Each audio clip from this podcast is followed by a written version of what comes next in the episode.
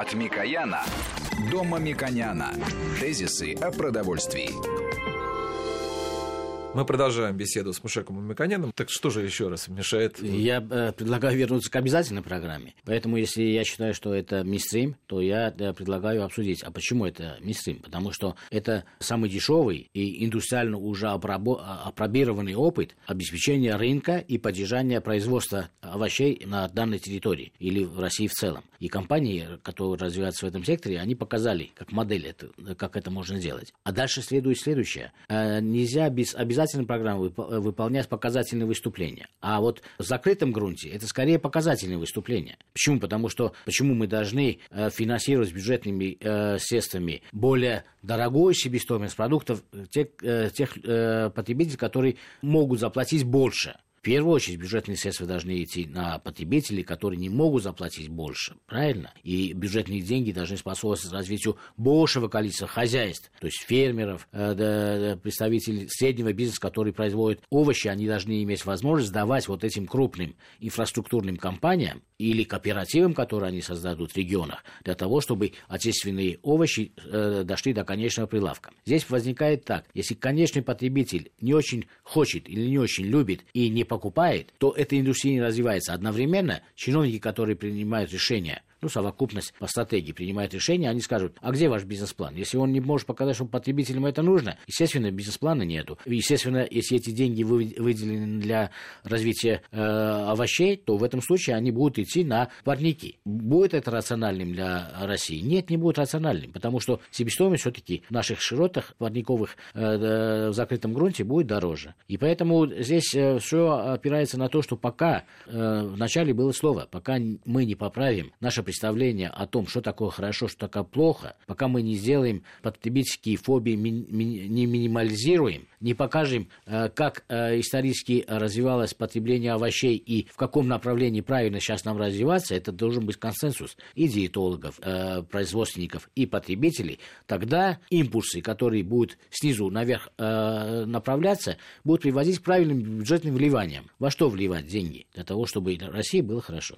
Ну, хотя надо объективности, если честно сказать, что, наверное, сами тоже потребители голосуют против парниковых продуктов питания, потому, ну, понятно, к Новому году хочется всегда получить что-то такое, ну, на столе там натурально красивое, когда это нельзя вырастить в условиях нашей погоды, нашего климата. Но э, то, какие цены на парниковые, вы правы абсолютно, они вот по результатам этого года, они просто цены, не, очень мало кто себе может позволить с учетом сложностей, которые у нас сейчас есть в взаимоотношениях с другими странами. То есть, действительно, цены очень высокие. И а по качествам вкусовым, то парниковые, да, они, я, конечно же, не пахнут. Да, я бы хотел, чтобы мы не сопоставляли или противопоставляли. Это закрытый грунт или открытый грунт. Я хочу сказать о следующем. Если мы в том числе бюджетным содействием, что является в аграрном секторе очень важным и объявленным со стороны правительства государства направлением, это очень важно.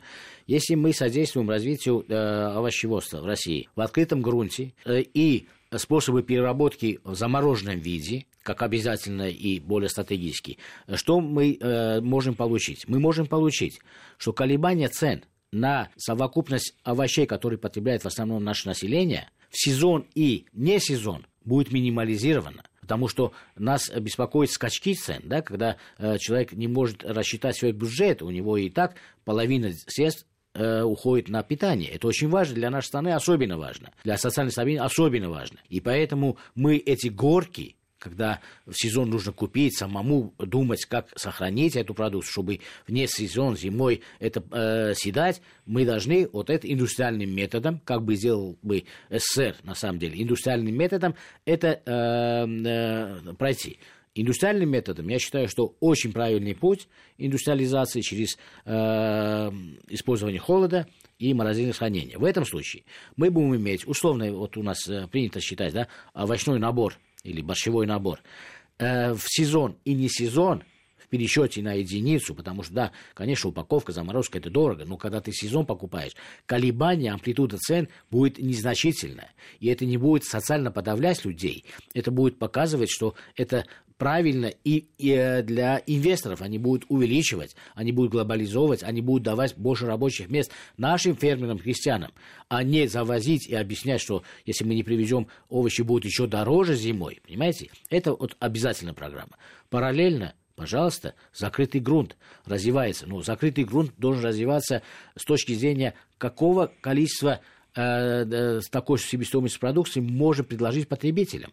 Мы можем предложить огромное количество помидоров и огурцов, но потребители скажут, за эту цену мы купим лучше соленые огурцы, извините, пожалуйста.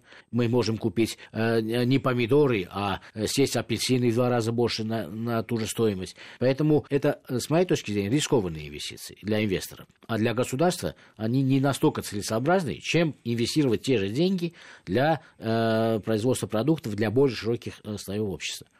То есть сейчас, насколько понимаю, что в сезон, когда продукции много, э, отсутствует какая-либо логистика, ну и разрушена, естественно, еще в 90-е годы система закупки э, э, да. сельхозкооператива, когда все закупалось, тут же все перерабатывалось. Сейчас у нас этого нет, и надо просто создавать с нуля. Есть элементы. Порядке. Вот, например, есть российские компании, которые закупают, моют эти овощи, сортируют, режут, делают комплекты, делают отдельно, и они должны иметь рынок, то есть они должны иметь лояльность потребителей, что это потребляется, чтобы наращивать.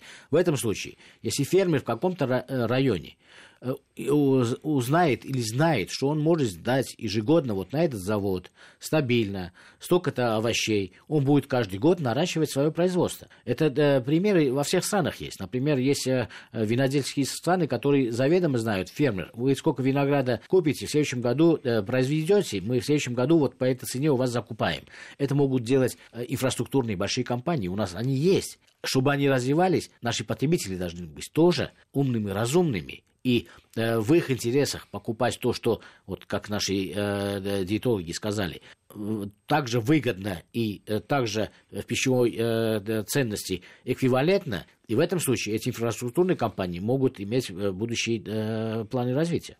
Но витамина С-то нет, вот откуда его взять? А вот витамин С, да, народ вам подсказывает, что нужно квашеную капусту зимой есть. И а, да, современные диетологи считают, что а, витамин С на самом деле а, является дефицитным для а, огромного количества а, потребителей, и поэтому витамин С иногда принимают отдельно. Для этого есть отдельно цитрусовые, например, да, и поэтому а, не надо с ног а, на голову переворачивать всю овощную отрасль России для того, чтобы витамин С сохранить, якобы в интересах витамина С. Витамин С имеет другие источники получения. И поэтому не надо отрицать то, в каком направлении развивается мир хранения овощей. И я считаю, что э, Россия должна опираться все-таки на развитие Ну, с вами согласен, потому что и, и в Америке, и в Европе действительно, скажем так, отдел э, свежей продукции, а он, э, ну, наверное, такой же, как у нас. Все остальное это очень, очень большой площади отведены как раз за, на замороженные продукты питания. Вот в соседнем магазине мы сегодня увидим цены с вами. На овощи даже у нас Э, на большинство овощей у нас цены эквивалентны цитрусовым, которые завезены по импорту. И, естественно, потребители будут покупать более дешевые продукты.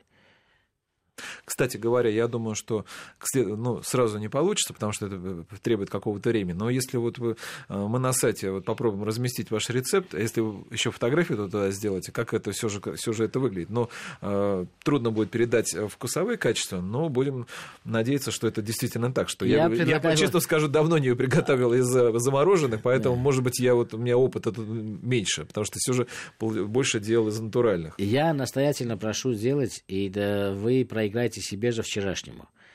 Да, выигрываете у вчерашнего, который готовил, э, когда чистили, время теряли, да, все это почистить достаточно, э, так красиво нарезать достаточно много времени. Так санитарно чисто получить конечные продукты значительно э, сложнее.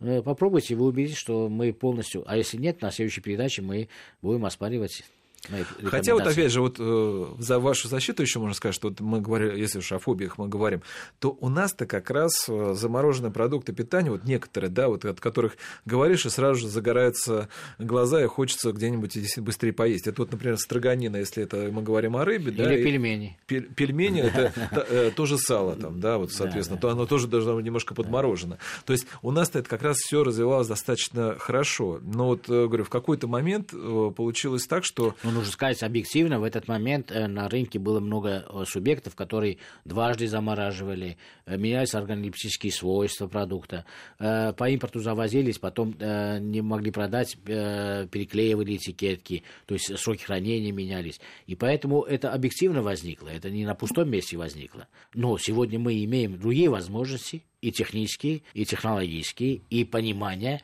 и э, новая стратегия развития э, АПК, мне кажется, должно уже строиться на более разумном типе потребления.